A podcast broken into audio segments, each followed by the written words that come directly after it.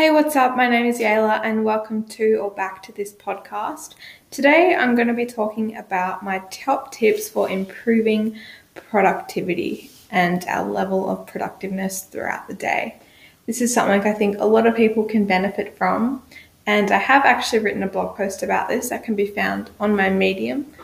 But yeah, let me just walk you through my top tips for improving productivity. So, first off, we have, and this one is very simple, having a routine, a, a good, successful morning routine. Um, that sets you up to have a really good productive day. So, what I like to do is every night I write down uh, in order the things I want to complete in the morning before I start doing work or completing a task that just has to be done and can't be put off. This helps me get my day started by doing the little things that I enjoy, such as going for a walk, run, working out, or even cleaning my room, because that is something that I always put off. And yeah, this really sets me up to have a more productive day because I'm doing the small things that are more important to me before I'm doing the bigger things that are also important to me, but I can't put off. And speaking of having clean rooms, I also recommend you start by making your bed. Um, I will reference a speech done by the US Navy Admiral, Admiral William McRaven. Um, in this speech, he outlines the importance of making your bed in the morning by stating if you want to change the world, start by making your bed. Throughout this speech, he does go on to explain how if you make your bed every morning, you will have accomplished the first task of the day, and how by completing this task, you will receive a small sense of pride, which then encourages you to complete the following tasks of the day as your brain craves that same sense of pride. I do highly recommend practicing this if you aren't already. What happens when we complete a task um, is our brain releases a hit of dopamine, which happens when we feel accomplished and uh, makes it makes us feel good. So this chemical uh, affects different parts of our behavior, including motivation, attention, and learning. And which again is very important when you're trying to be productive because that is what we rely on to make us feel a sense of accomplishment and yeah, feel good about ourselves. And of course, at the end of the day, even if you've had the worst day ever and you have had got nothing done and just had a little release of dopamine or serotonin, at least your bed is made. this next point I have has probably been talked about a lot, and I do see it mentioned quite a bit um, on social media and in a lot of like self care books is putting away your phone for a little bit. I know in this day and age, it's pretty hard to go an extended period of time without your phone, especially now that uh, most people are working from home. But sometimes our, our phones do act more as distractions than tools. And personally, when I have something that I know has to be completed by a certain time, I put my phone away for that period of time while I'm working on that certain task because I do get easily distracted by things like social media, like my friends messaging me, and you know, it pops up. So I'm linking this back to dopamine, as I mentioned before. Um, we have become incredibly reliant on our phones during isolation as we're very limited as to what we can do. So, in the past six months, our brain have recognized our phones or other sources of technology as a source of dopamine. So, I'm just going to walk you through it because I don't know if that made much sense. So, you're sitting at home in isolation or in ISO, unable to leave the house or see your friends.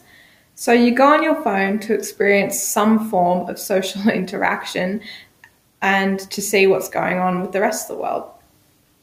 Most commonly, um, just for people my age, which is 18 and up, uh, they use Instagram, Snapchat, Facebook, TikTok, or whatever your preferred form of communication platform is. And so, since becoming so starved of real social interactions, our brain now recognizes that notification bell on our phone, that ding, as social interaction.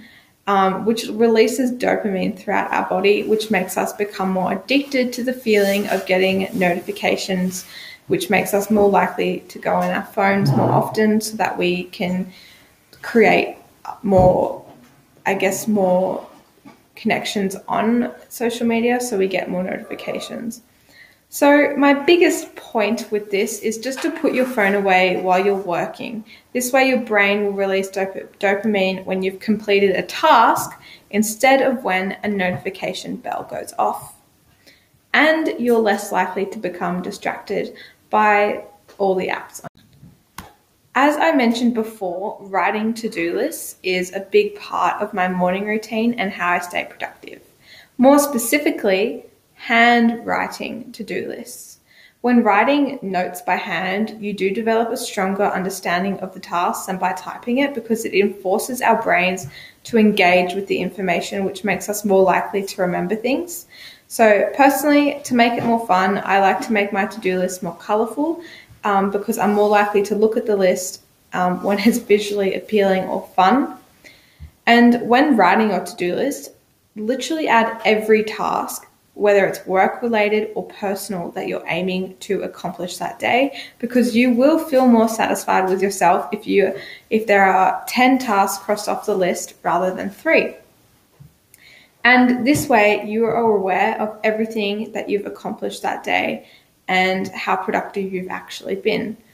For example um, your parents or your roommate or whoever you live with have asked you to hang out the laundry or empty the dishwashers, if you have a lot to accomplish that day, you may forget a little task like that. So if you write it down, you are more likely to remember to do that task um, before it gets mixed up with all your other everyday tasks. My final point is to just push through the tasks. I know some days you may feel incredibly unmotivated and have no desire to do anything productive whatsoever. Trust me, I have been there more recently than I, than you think. So when that happens, I I like to remember what I'm working towards um, and my goals. So if you push through the tasks you don't necessarily want to complete, then you will feel more satisfied at the end of the day, and you are a step closer to what you want to achieve. And a song that I like to remember is the former Disney star Corbin Bleu's hit song Push It to the Limit. And that is what you do. You push it to the limit with the different tasks that you have to have to complete. After I started applying these tips um, to my day, I've really seen a very significant increase in my productivity levels, and I've managed to become less distracted by things like my phone and have definitely been in a clearer headspace.